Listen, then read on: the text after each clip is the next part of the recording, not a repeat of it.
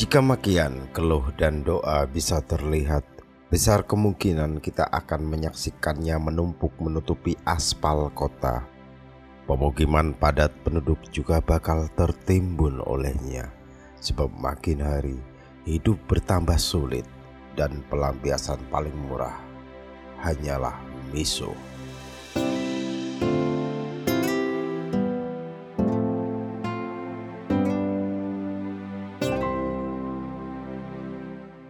Hai, apa kabar?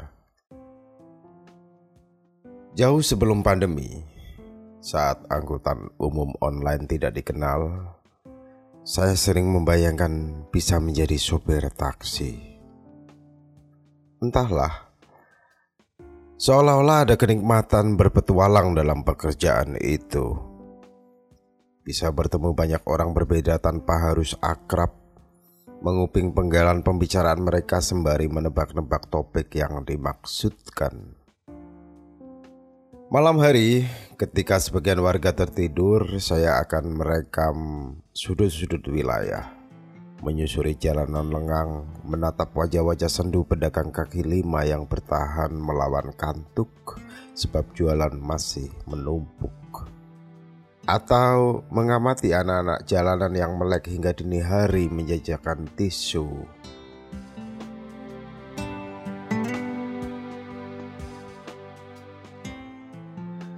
Tidak mustahil pula saya akan berpapasan dengan orang-orang kantoran yang lusuh setelah dihajar jam lembur. Mungkin juga saya akan berjumpa dengan seorang perempuan yang menangis sebab patah hati atau laki-laki mabuk yang terlilit utang dan hendak kabur menuju stasiun.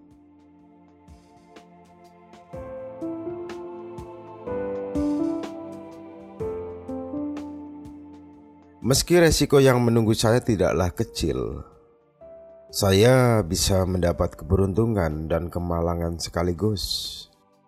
Jika bertemu penumpang ramah, barangkali dia akan bertanya asal saya, sejak kapan merantau, atau jumlah anggota keluarga. Seputaran itulah. Untung-untung setelah turun dia bersedia memberi tips besar. Lumayan kan?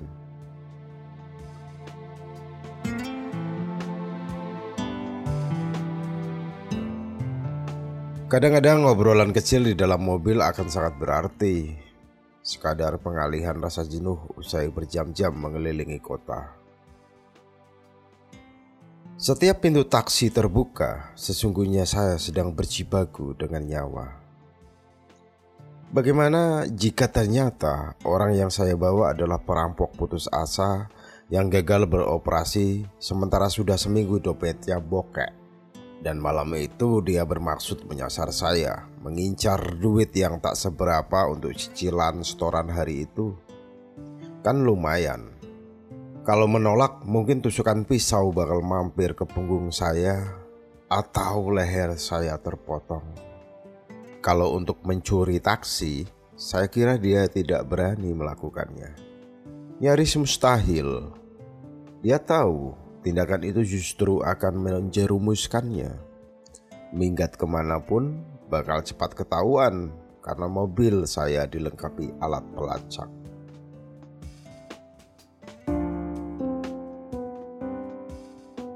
Agar tidak sekedar menggumpal di kepala, saya tuturkan saja kisah rekaan lewat bentuk cerita sangat pendek. Siapa tahu bisa menjadi pelecut bagi kalian untuk bersemangat menulis hal-hal kecil di sekitar. Sebagai permulaan, kita beber identitas tokoh utama dulu.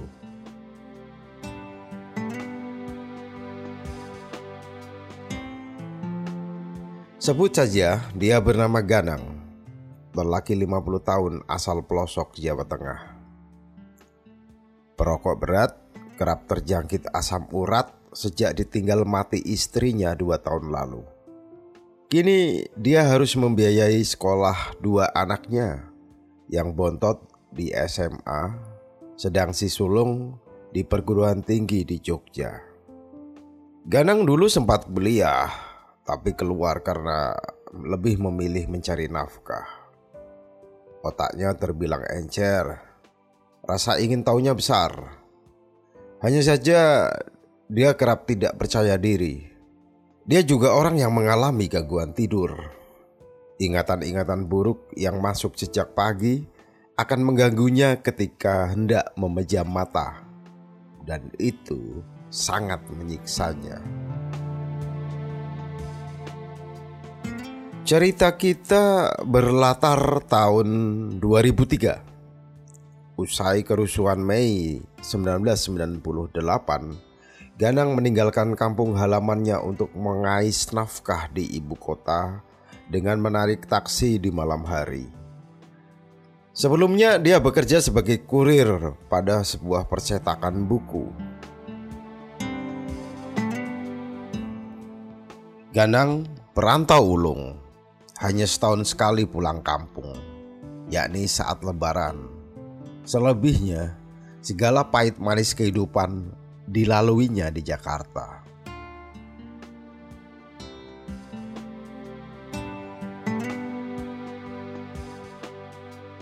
Identitas tokoh utama kita sudah lengkap. Saya mulai saja pada satu petualangan ganang yang membuat hidupnya tergetar.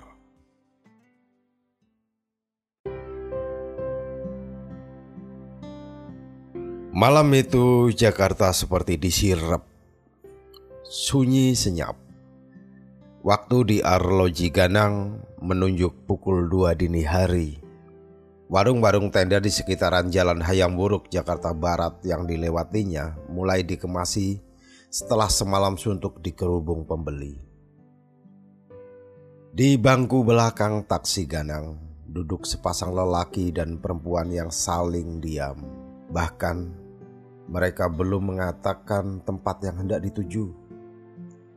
Tadi di kawasan Mangga Dua, keduanya memperhentikan taksi Ganang lalu naik begitu saja tanpa bicara.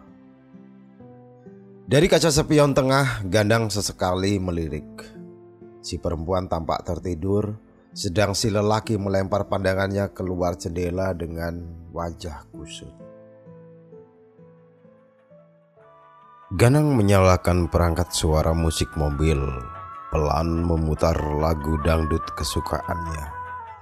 Sekadar pengisi suasana yang makin lama kian terasa canggung. Tiba-tiba terdengar lenguh suara si perempuan lalu berangsur meninggi. Kita tidak bisa begini terus. Aku butuh kepastian. Kamu mengajakku keluar tiap malam selalu membuatmu senang. Tapi bagaimana denganku? Tak ada kata yang keluar dari si lelaki. Dia diam seribu bahasa. Dari spion terlihat, bahkan dia tak menengok ke arah pasangannya. Sementara si perempuan makin gusar.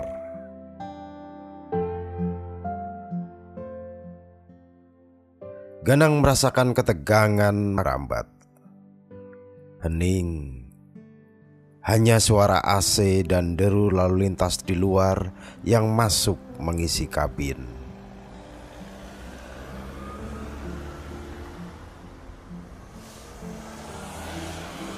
Kemudian teriakan bersela sengguk tangis dari si perempuan membuat Ganang terkejut setengah mati. Hei, bicara! Buka mulutmu. Aku tak mau terus-menerus jadi gundikmu. Sedemikian keras pekikan itu hingga membuat si lelaki menoleh. Seraya berbicara lirih seolah tak ingin didengar ganang. Kita pulang ke hotel. Besok baru bicara. Tapi kata-kata lelaki itu gagal membuat si perempuan menghentikan tangisnya. Dia tetap terseduh, bahkan makin histeris. Pak, ke Hotel Patriot. Ujar si lelaki kepada Ganang. Tanpa banyak cincong, Ganang meluncur ke tempat yang dimaksud. Sepanjang perjalanan, hati Ganang benar-benar terenyuh. Dia tak tega menyaksikan perempuan menangis. itu kelemahannya. Tapi sudahlah, Ganang menginjak gas makin kencang agar cepat sampai ke hotel tujuan. Supaya kegalauannya juga cepat berakhir.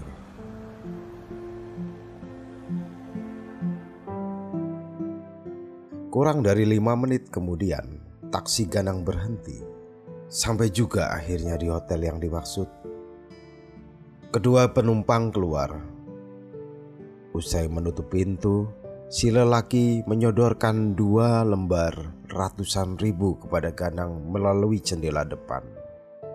Ambil sisanya pak, katanya sembari meninggalkan Ganang yang termangu sekaligus girang.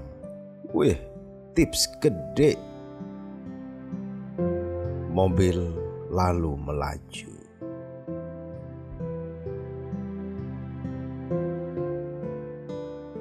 Belum sampai satu kilometer dari hotel, dua orang lelaki melambaikan tangan tampak dari kejauhan. Penumpang lagi, desis Ganang sembari memelankan laju mobilnya.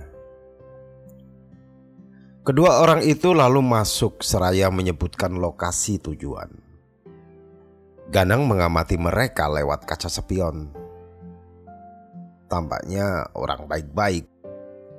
Satu orang terlihat lebih muda, sedang kawannya sudah tua. Kira-kira sebaya Ganang.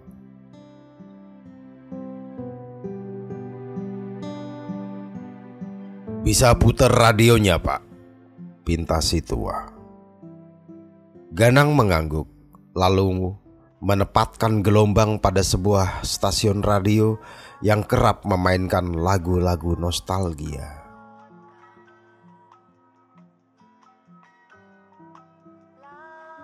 Keras lagi pak Ganang kaget dengan permintaan si tua Ya turuti saja Mungkin dia memang penyuka lagu kenangan. Tapi saat lagu mengencang, si tua malah berbicara dengan si muda. Jangan ragu, kau calon pengantin. Malah harusnya kau bersyukur. Kapan lagi bisa melakukan ini? Kau beruntung Ganang mencoba menebak-nebak isi percakapan keduanya, walau kadang tak terdengar karena bersaing dengan suara lagu.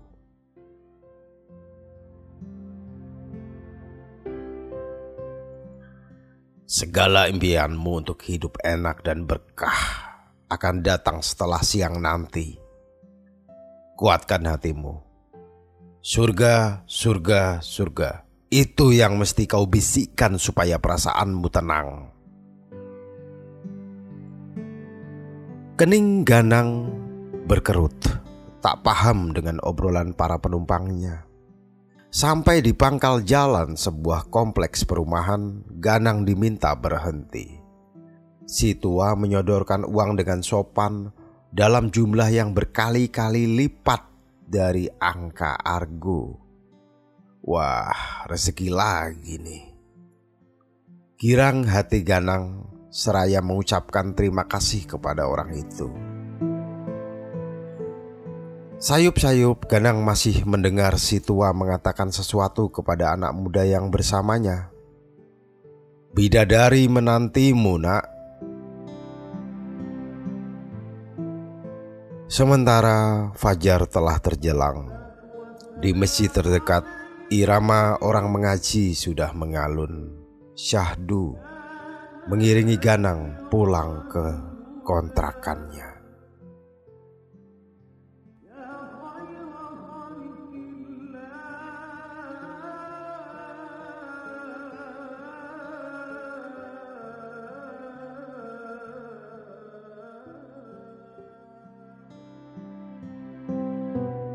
Siang bolong Ganang baru terbangun. Tubuhnya gerah karena kipas angin yang biasa menyelamatkannya dari hawa panas kontrakan sempit sudah dua hari mati. Dia belum sempat membeli yang baru. Ritual rutin pun dilakukan. Sesudah Ganang terjaga dari tidur, dia buang air kecil di kakus umum, membasuh wajah dan gosok gigi. Setelahnya, ngopi di warung langganan sembari nonton berita siang. Sopir taksi pun harus selalu mengikuti berita kan? Siapa tahu diajak ngobrol penumpang soal isu terkini. Kalau tak bisa menanggapi, kan gak enak.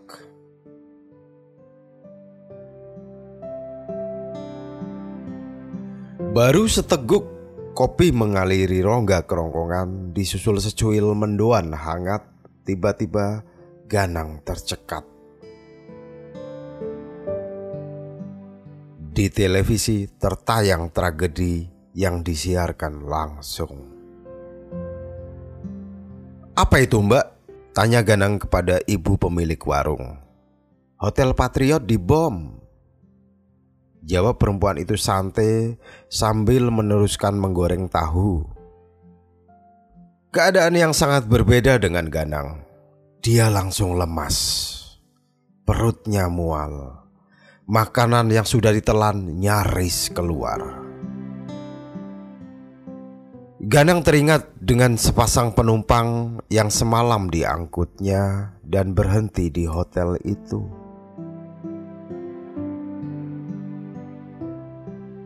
Dia mencoba memusatkan perhatian pada televisi.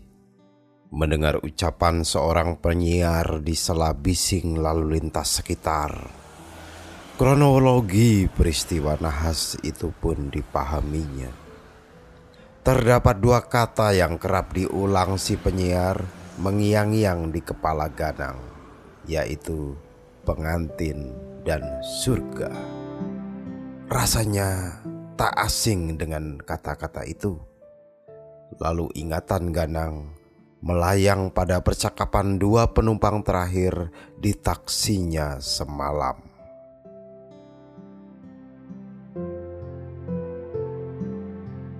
Itu cerita saya. Hanya rekaan akibat berkhayal menjadi sopir taksi. Kalian juga bisa menceritakan hal-hal kecil di sekitar dengan sudut pandang yang unik. Mau mencoba? Semoga harimu menyenangkan.